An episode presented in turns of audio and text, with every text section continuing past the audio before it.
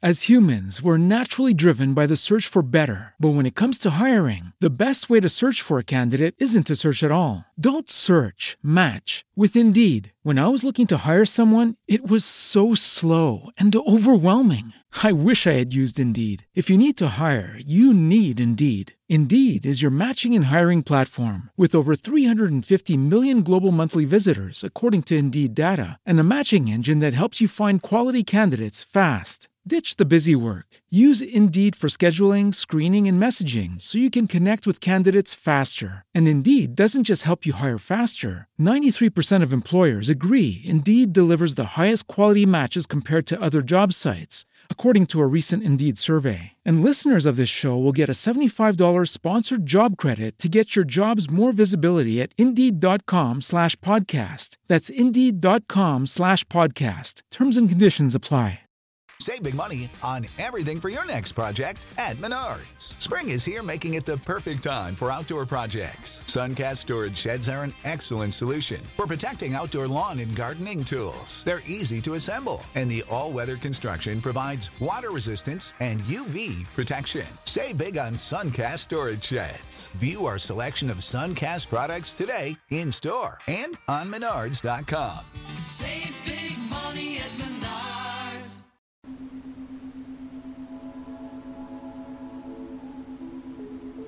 Hey sis, welcome back to Girl Goodnight.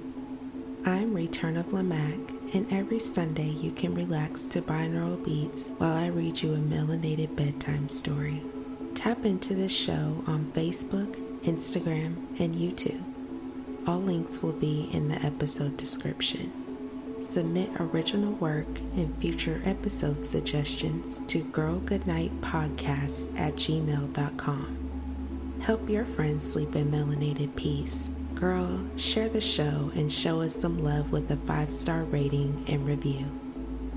For the month of January, we will be featuring the novel A Non Maternal Instinct by author Makia Burrell. To hear more about the author and the description of the novel, listen to last week's episode, A Non Maternal Instinct Part 1. The link to purchase A Non Maternal Instinct, as well as her social media handles, will be listed in the episode notes. If you're looking for motivation, make sure to follow her on Instagram, where she posts daily devotionals. Please note that this series will contain explicit language and references. On this episode, Lovey discovers that life with Clyde isn't what she imagined and took drastic measures to change her situation. Colt finds a new woman and a better life than he had with Lovey, and Lovey finds a new baller to finance her lifestyle. Now, close your eyes, take a deep breath, and sleep in melanated peace. Part 2 On the Road. Meanwhile, Lovey partied, snorted, and smoked her days away. Life with Clyde seemed sweet at first. He bought her whatever her heart desired since business was booming. She was the showpiece she desired to be and didn't miss her daughter at all. But then, about a year in, Clyde got hit by some New York niggas. They killed most of his crew, robbed his spots, and was looking to kill him too. They weren't too keen on some Baltimore nigga trying to claim territory in Harlem, so they ran down on Clyde's home turf. The attack had him so shook, he and Lovey skipped town, taking all they could in his Cadillac. They went to Georgia, and Clyde attempted to set up shop again there. However, gaining contacts and trustworthy workers was a lengthy task, and after some major losses back home, they needed money to survive in the meantime. After a week in Georgia, Clyde dropped Lovey off at the nearest strip club. It was time for her to hold Clyde down, even if she had to sell herself to do so. This very eve would mark the beginning of Lovey's seedy demise. Lovey hated stripping with all her heart at first. She filled herself with drinks and drugs, any type she could get her hands on. Through this, she numbed herself and made her money. She also turned tricks outside the club with the other girls she knew from work. As they settled in, Clyde grew more distant, finding his business in Atlanta was almost as sweet as Baltimore used to be. Lovey worked longer hours to fill her time and stack her coins in case she needed to make a clean getaway. It never once crossed her mind to return to her child, however, in the weeks faded to months. The months faded to years, two to be exact, and the thrill was gone. Lovey was still dancing, though it was originally supposed to be temporary. She fell out of lust and was desperate to escape Clyde's ruthless, now abusive clutches. She was tired of her lover turned pimp. Clyde had turned to the drugs he dealt and became abusive to boot. From black eyes to cigarette burns, Lovey felt Clyde's anger quite severely.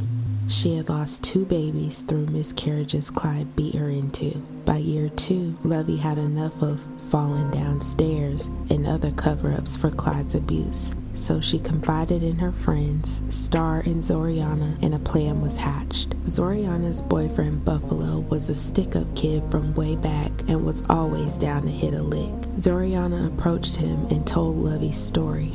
Buffalo had been hearing about a Baltimore dude that was hitting the strap hard in Bankhead. Within a few days after convincing Lovey to go along with it, Zoriana provided Buffalo with the address to Clyde's trap house. Buffalo then contacted his main goon, T, and they hatched a plan.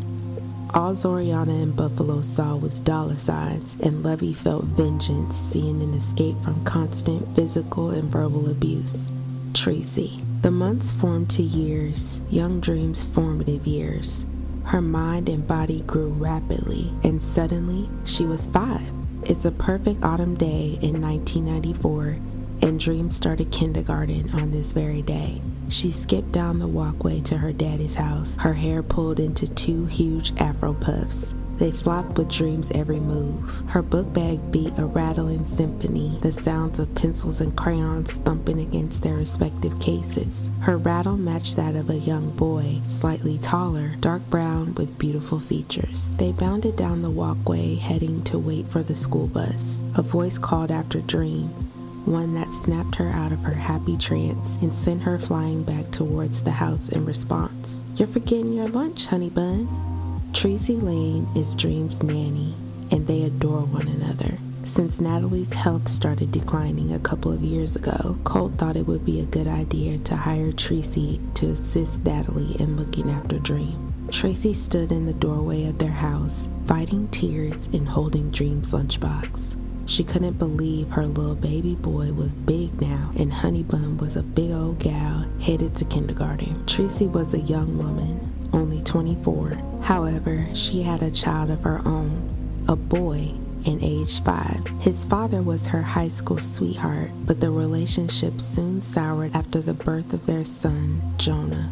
Jonah's father cheated, Tracy dumped him, and he refused to provide for Jonah. In turn, Tracy worked to support her baby and soon was hired by a young black entrepreneur. Tracy used to work in Colt's restaurant, and when he came by to observe, he noticed how she would interact with the neighborhood kids as well as her own son, who often came to the restaurant with his grandma while Tracy worked.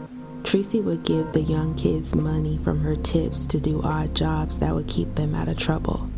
She doted on the kids of customers as well, keeping them at ease and making the family's experience at Ambrosia smooth and memorable. Her big personality was effervescent and put everyone in a good mood. So when Natalie took ill, and Colt needed someone to look after Dream while he worked, he felt Tracy was the perfect choice.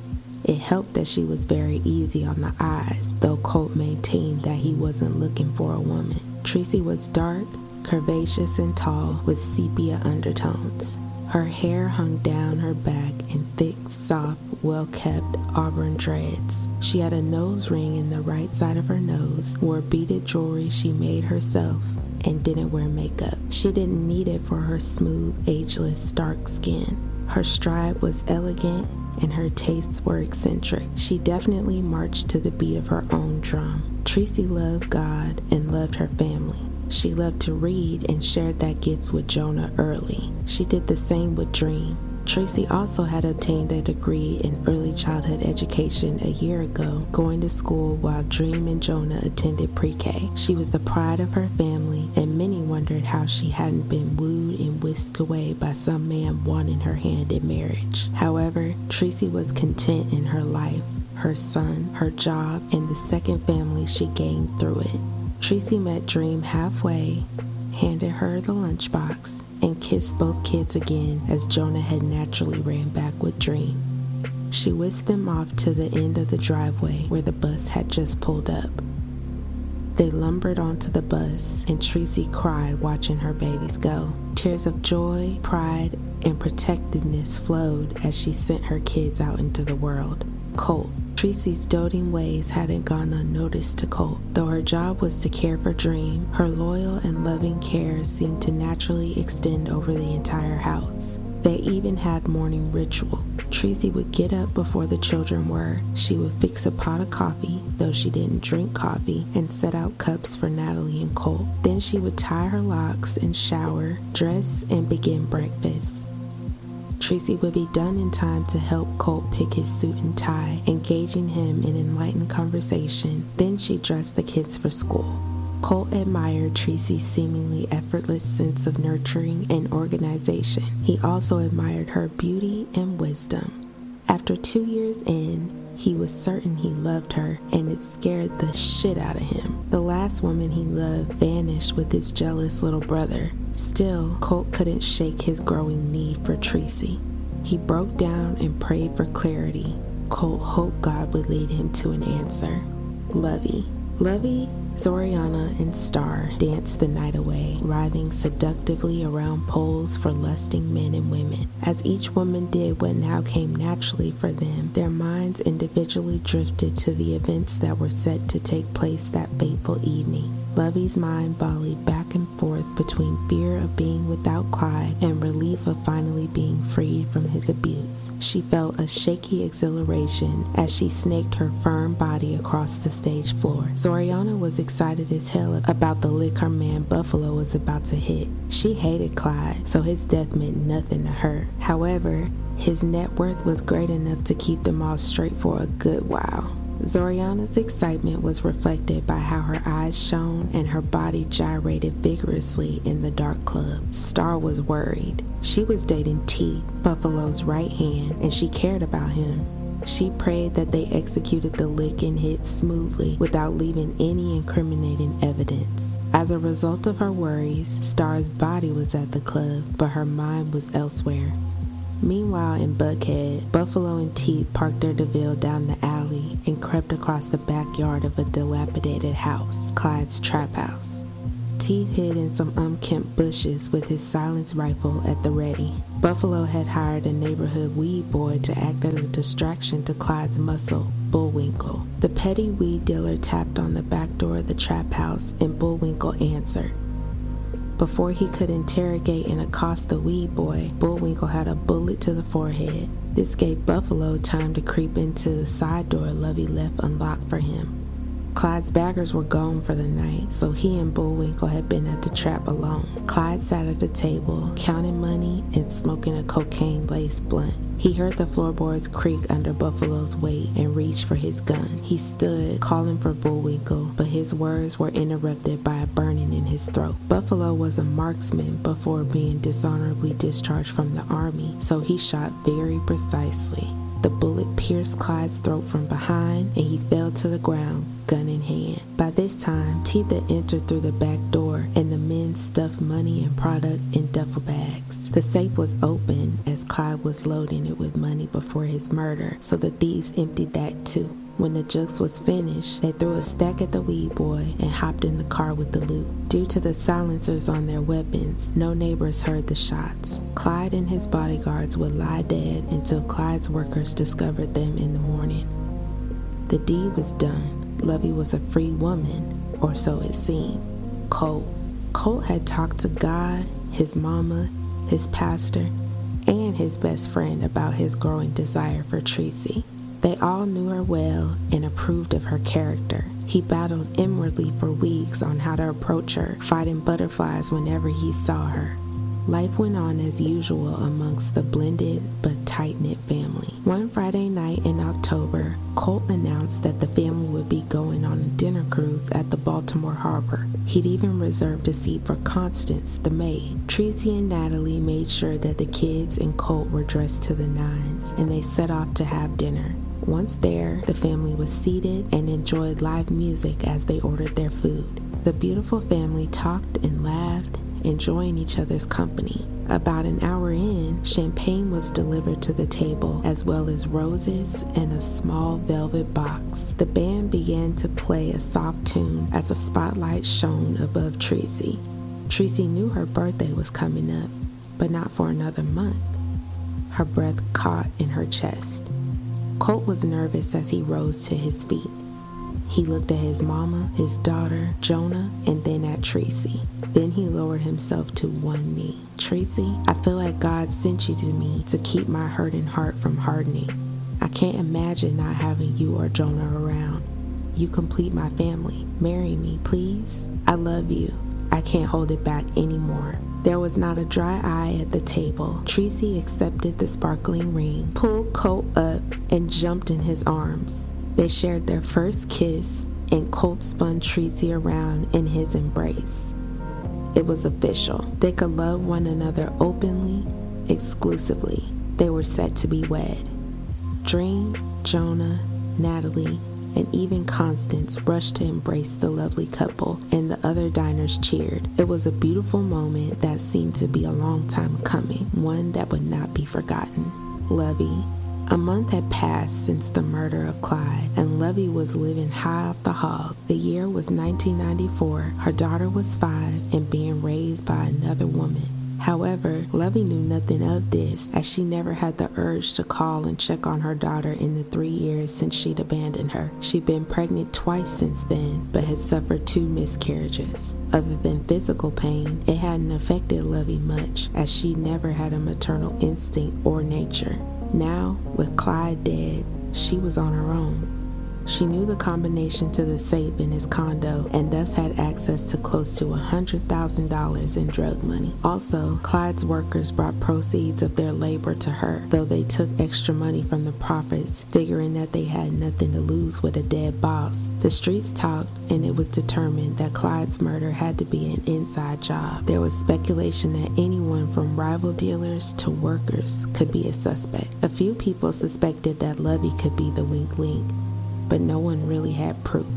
Some of Clyde's workers splintered off into other drug dealing factions. Others took the money and tried to start their own enterprises. The police sniffed around looking for clues that pointed to who murdered Clyde, but once they found out the lips were sealed in the neighborhood, prints were non existent, and that Lovey had an alibi, the case began to go cold. Meanwhile, Lovey enjoyed spending Clyde's money and entertaining in his condo. She threw parties, inviting everyone who was anyone, including big name drug dealers, rappers, and even a few government officials that frequented the club she used to dance at. Weed, alcohol, and cocaine flowed like water, and she even recruited some of her strip club acquaintances to entertain her guests. Inhibitions were checked at the door, and the whole place smelled like money. Lovey was too cunning to be stupid. She knew that Clyde's money wouldn't keep her living the high life forever. She was trying to hook her next big fish and was determined never to return to humping the pole. After a few months, the outlandish anything goes parties that Lovey threw every weekend finally looked to be paying off. Lovey caught and worked to keep the attention of a just drafted Atlanta Falcons player named Bryce Gordon. Bryce and his boys were an adventurous crowd and had heard of the parties through Zora Oriana after they stumbled drunkenly into the club the girls worked at one night. Lovey smelled money and the ease in which she could get it and sent Zoriana to confirm her hunch, then sauntered over to do her bidding. After some seductive talk and some illicit activity in the VIP room, Lovey, Zoriana, and Star had each started the process of hooking a baller. Boyfriends be damned. After attending the first and then more of Lovey's anything goes parties, Bryce was sucked into a world of manipulation, sex, seemingly endless spending, and the beginning of his untimely demise. He didn't use hard drugs yet, but he drank heavily and was very gullible. Lovey seemed to have a black hole effect on every man she'd hooked her claws into. The only one who'd been freed from her wiles intact was Colt, who never even crossed her thoughts these days. The ever calculating Lovey was on another money mission. Tracy. Life was a blur after Colt's surprise proposal. Between wedding planning, child rearing, and other domestic duties, Tracy noticed that she was feeling extremely tired and odd lately. Still, she pressed forth joyfully, lovingly caring for her kids, soon to be mother in law, and her man. Tracy was too busy to lay around doing nothing.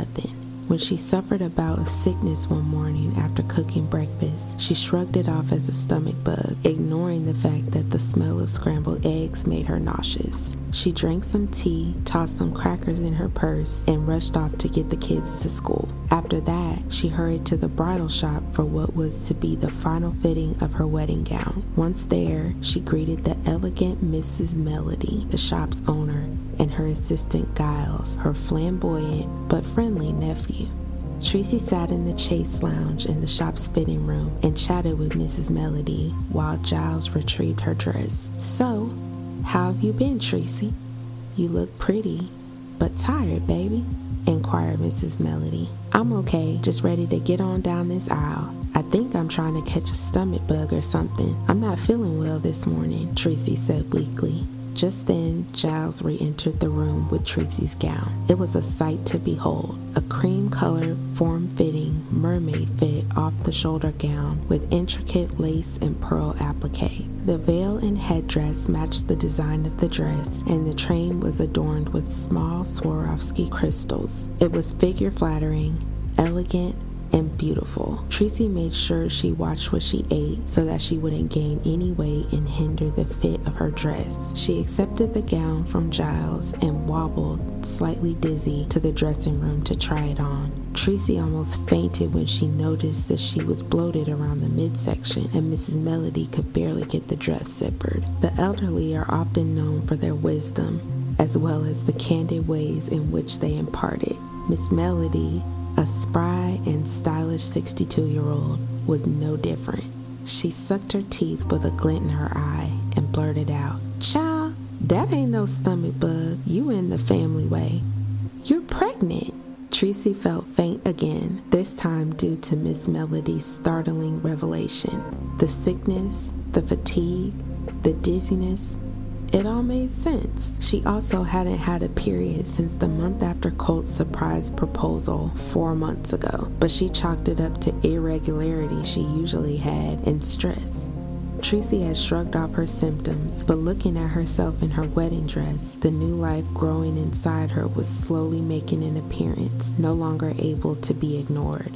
Now, with her wedding three months away and her belly full of growing baby, Tracy didn't know what would happen with her dress or how she was going to break the news to Colt and the kids. Almost as if she read Tracy's mind, Miss Melody spoke authoritatively. Don't you worry about this dress. I'll just let out the stitches around the belly and add some thick spandex around there so you and that baby can fit in it on your wedding day. I think you need to go on home and get some rest. Maybe call the doctor and set up an appointment, don't you? Yes, ma'am, Tracy replied, still dazed. Slipping out of the dress, getting dressed, and driving home was a blur to Tracy. She and Colt couldn't keep their hands off of each other after the proposal, but she had never expected to get pregnant. After having Jonah, Tracy developed a recurring cyst on her right ovary, and the ovary had to be removed. This made it harder for her to conceive and her periods irregular. She never expected to have more kids, so being pregnant by Colt seemed miraculous to her. As she laid in bed, nursing a cool ginger ale and crackers, her shock gave way to joy. She called the doctor and set up an appointment for later in the week to confirm her pregnancy and allowed herself to daydream about the future of her family. Everything was coming together so beautifully through God's grace. Dream. Dream was very intuitive for a five year old. Wise beyond her years, she understood exactly what was happening in her household. Tracy and Daddy were getting married, and she would be the flower girl. That meant she got to wear a pretty dress and carry a basket of flowers down the aisle of Nana's church, and everyone would be watching her. It also meant that Jonah got to carry a pillow with rings on it and wear a nice suit. It meant that Jonah would be her real life brother and that Tracy would be her real life mommy. Dream knew that her real mommy ran away a long time ago and she used to ask for her until Tracy came. As the months passed, Dream realized she felt close to Tracy. the love was different, stronger, and more personal. After a while, she didn't miss her real mommy anymore. Lovey was starting to become a distant memory. She liked her new nanny immediately and hoped that her daddy would too. Every night she said her prayers, just like Nana told her, and she'd ask God to let Tracy and Jonah stay around forever. Now that Daddy was marrying Tracy, Dream found that God had answered her prayers. Everyone was happy as one big family. Dream couldn't imagine how anything could be better. She grew more confident as she felt the warmth of stability and maternal love from Tracy. Tracy brushed her hair in the morning and had her recite something she called affirmations. The affirmations went like this I am anointed with God's favor. I am smart. I can do whatever I set my mind to. I am loved. I am beautiful and I am blessed. Dream believed in her affirmations, and it wasn't a day she didn't recite them to her reflection in the mirror. It was another thing that brought her and Tracy closer. Jonah had his own set of affirmations too. They discussed it, Jonah and Dream as they did everything. Dream and Jonah both excelled in school and wanted for nothing at home. The kids got along wonderfully and did everything together but bathe, even get in trouble. Jonah was protective of Dream and stood up for her against any bully. They'd even made a pact to share their parents with one another well before the parents got engaged. As far as they knew, they were real siblings. Colt doted over them all, never taking the stresses of running businesses out on his family. Their tightly knit little family was covered in God's favor, noticeable by anyone who witnessed them. Colt. Colt was happier than he'd been in a long time. He knew Tracy was the one and anticipated the day she became his wife. This past year had been an eventful one, and God had seen them through it all. Though he was happy with his life, Colt felt a sense of melancholy on this particular day. He volleyed between his cleaners, his restaurants, and his bookstore, but he was more stoic than usual. He couldn't quite put his finger on it until he caught a glimpse at a calendar. It was May 27th, the year anniversary of the day he and his mother Natalie got the call notifying them that his brother Clyde had been murdered. Though his backbiting brother had whisked off his no good baby mama right under his nose, Clyde was still his brother. He practically raised him and gave him everything. Colt had even turned his drug lord status over to his brother when he went legit. It hurt like hell when his brother and Lovey crossed him, but it didn't make the pain of knowing his little brother was dead and that they'd never have a chance to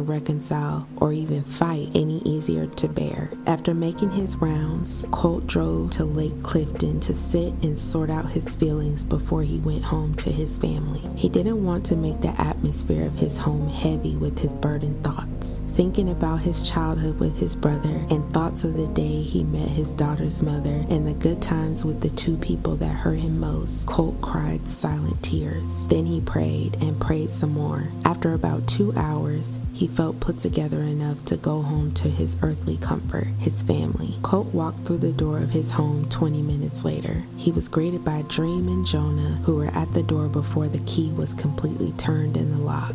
The kids were hopping from foot to foot with pure excitement. Colt knew his kids were usually happy to see him when he came home from work, but they had an extra sense of vigor today. Daddy, Daddy, we're glad you're finally home. It took so long, exclaimed Dream. Yeah, Mommy says she has a surprise for us all, but we have to wait for you first, Jonah yelled. Colt walked through the foyer, holding the hand of each child to the living room, where Tracy, Natalie, and even Consuela sat patiently. Natalie also remembered the significance of the day, and still mourning, she hoped Tracy's surprise announcement would lighten the mood. Her youngest child may have been a bad seed, but he was still her child, and she wasn't over his death. She suspected Colt wasn't either. Colt kissed his mom on the cheek, greeted Consuela, and sat next to his soon to be wife, hugging her to him, savoring her scent, kissing her neck. Surrounded by his little family, he began to feel better. Tracy stood up after absorbing Colt's affections and nervously cleared her throat. She had seen the doctor two days ago, but waited for today to share it because she too knew that the day was the anniversary of Clyde's murder. She wanted to bless her fiance and family with some good news on an otherwise traumatic day. well, my surprise was a big shock to me, but We're having a baby. I'm pregnant, Tracy announced tearfully but triumphantly. Dream and Jonah erupted into cheering, jumping giddy balls of five year old joy, then began debating on whether they would be getting a brother or sister. Natalie jumped up and hugged Tracy, all smiles. Colt sat there with an incredulous look on his face, then rushed to hug his fiancee, lifting her from her feet and swaying back and forth as they cried together. Consuela took the sight in, clapping happily. She then slipped away to set the table. It was a truly blessed moment. After a few more moments of celebration, belly rubbing, and looking at the ultrasound pictures, the family went to have dinner. Tracy answered her family's questions. Yes, she was having sickness. No, she didn't know the sex yet. She was three months along, so it was too early to tell. Colt looked around the table at his family and said a silent thanks to God for whenever the ills of the world tried to get him, the Lord always sent a reminder that there was so much to be happy and grateful for. Bryce, by way of Lovey.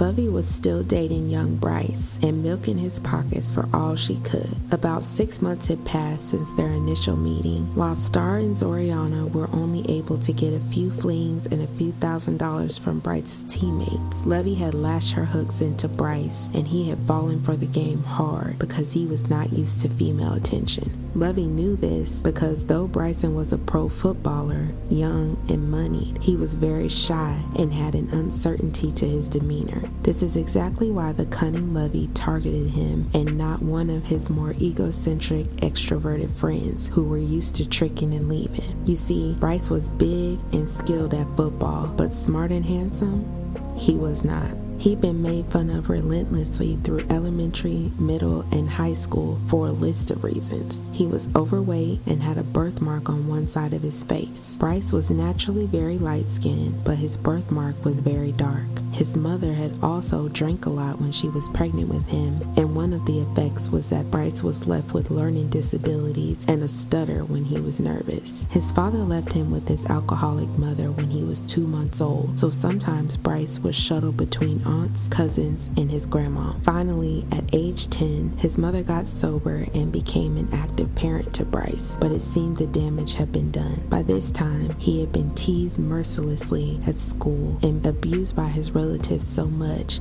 he developed anger issues. His mother loved him the best way she knew how and tried to make up for lost time by working a lot and spoiling Bryce with whatever he desired. The trinkets still did not numb the pain he felt from being treated as an outcast, and so Bryce ate his feelings. By ninth grade, he was 6 feet and 366 pounds. He was also fighting a lot because he was fed up with being ridiculed. There was so much anger inside Bryce, mixed with self loathing, that it seemed to emanate from his pores. One day after classes had let out, Bryce's gym teacher approached him. He invited the troubled boy into his office and talked to him. He asked questions that let Bryce know that he cared about him and wanted to help. Pity was apparent, but so was concern. The caring way in which the coach, gym teacher, spoke to him caused Bryce to open up. He revealed that he hated himself. He hated his size, his birthmark, the fact that reading was a struggle for him. He hated that he was so angry and that he really didn't have friends. He hated himself. After Bryce was done venting, he was in tears. Then the coach offered some assistance that would change Bryce's life. He offered to help Bryce to lose weight over the summer break by telling him how to eat right and to play football. The coach explained that not only would football help him to slim down, but it would give him an outlet for his anger and allow him to make friends by being a part of a team. Bryce accepted the offer, and as weeks turned into months, pounds fell from his body and things changed drastically for Bryce. It turns out that he was extremely gifted at football and worked his way up the ranks of the team. By his junior year, he was the running back of the varsity team. College recruiters were coming to watch him at games, and they weren't the only ones paying him attention. He had friends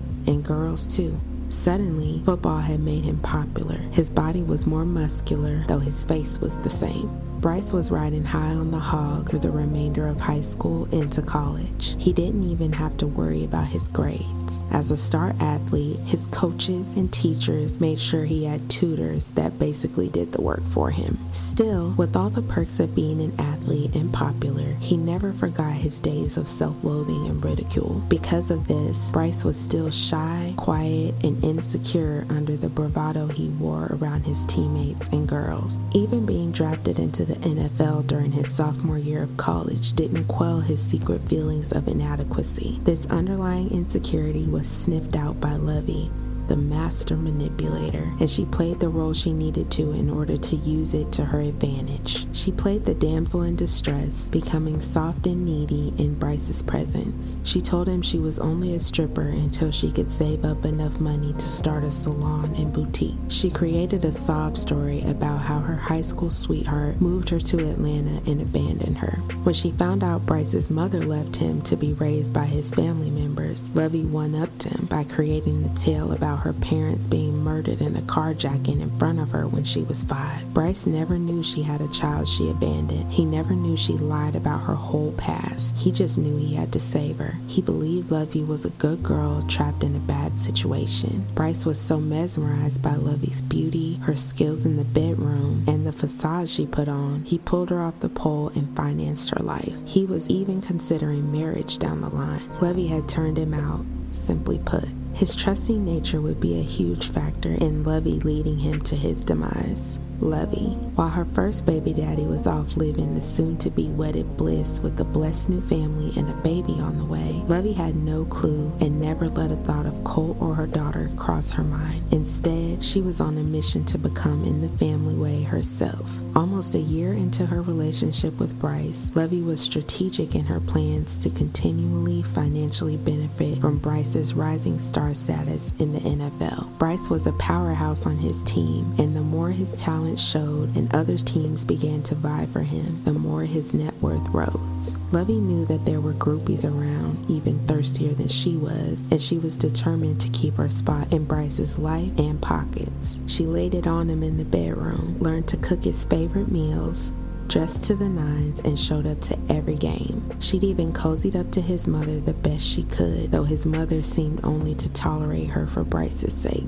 With Lovey's scheming ways working magic with the unsuspecting Bryce, he moved her into his mansion in an affluent area of Atlanta. Lovey wanted for nothing except for a more permanent meal ticket, so she came up with a plan to attain the ultimate gold digger's token, a baby. One day, when Bryce was at practice, Lovey rummaged through his nightstand drawer to find his condoms. Bryce was in love with nice Lovey, the facade she put on, but he wasn't ready for kids yet, so he used protection with her. It was a good act of caution on his part, too, as Lovey still messed around with a thug nigga that used to work in Clyde's old operation and they didn't always use protection. Lovey wasn't attracted to Bryce physically or satisfied sexually, but she was enticed by the life he provided for her. So, to fulfill her physical needs, she kept a dude on the side. She hadn't popped up pregnant by the side dude because she was on birth control pills. However, after the idea of birthing a future meal ticket came to her a month ago, she stopped taking her pills. Finally coming across his magnums, she took a sewing needle and poked a hole not visible to the naked eye into all of Bryce's condoms. It may have been the oldest trick in the book, but it seemed like it would be efficient. Lovey gagged a little, thinking about having to pretend to enjoy Bryce's lackluster sex that he wasn't packing enough for, but she gave herself a pep talk and felt accomplished with the plan she put in motion. She was going to lay it on Bryce every night she could until she got pregnant. Then, through either child support or obligated marriage, she'd have her permanent stake in Bryce's finances. The wedding day. Today was the day Tracy became Mrs. Colt Weaver, and she couldn't be more thrilled. She didn't feel a bit nervous as she checked to make sure everything was right. The wedding party had booked two suites at the Radisson in downtown Baltimore, and both were abuzz with prenuptial preparation. She was six months pregnant with another boy and was every bit of a glowing, blushing bride. By her side was her mother, Tony, and a pan of her mother's famous mac and cheese. Tracy's mom could burn and was the only one who seemed to satisfy Tracy's pregnancy cravings these days. Tony was a stunning woman, tall, curvy, regal, oak brown, and looked just as youthful as her daughter. She preferred to wear her hair braided, and it was twisted into an elegant updo for the wedding. Tony was down to earth, nurturing, funny, and tough when she needed to be. She raised Tracy with barely any help from Tracy's father, but always acknowledged and taught her daughter about the grace of the Heavenly Father who had gotten them through many tough times. Tony, a retired bank teller, doted on her grandson Jonah and readily accepted Dream as her own. She approved of Colt and got along well with Natalie. She had no qualms about her baby marrying into this family. Her intuition told her it was okay. Tracy was relieved to have her mom by her side. They were best friends. Also there to help her get ready was her longtime friend Stacy, her cousin Kathy, her sister-in-law Lena. Fussed around Tracy, running to get her food, helping her put on her gown, checking behind the hairstylist and makeup artist. It was hysteria, but somehow, Tracy remained calm and counted the minutes till she kissed her groom. On Colt's side, his barber put the finishing touches on his shape up while the men conversed and heckled Colt. His cousin Tim his best friend Devon, Tracy's older brother David, and his friend Luther were there helping him get everything together while doing their best to make him nervous. There were jokes about how Colt would no longer be a free man and how he may wear the pants now, but how Tracy would run the castle. They told him that a happy wife was a happy life and that he'd never went in argument with his wife. The men threw around all the typical married life anecdotes, but Colt was only half there. He felt no nervousness about marrying Tracy. He knew she was the one. Colt couldn't wait to see her in her gown. He excused himself to put on his tux, anxious to meet Tracy at the altar. There was only an hour left. Meanwhile, Dream and Jonah sat very still in Natalie and Tony's presence, trying not to get dirty or wrinkled. The kids had practiced their walk down the aisle several times and they were ready to get it done. Dream was a princess in her pale pink and cream flower girl gown. Her hair was half up, half down, with shiny ringlets cascading down her back. Her look was complete with pale pink lace socks and cream colored satin Mary Jane shoes. Jonah was a prince in his cream colored tux with a pale pink tie, a mini replica of Colt's tux. His shoes were cream as well, and his curly fro was freshly shaped up.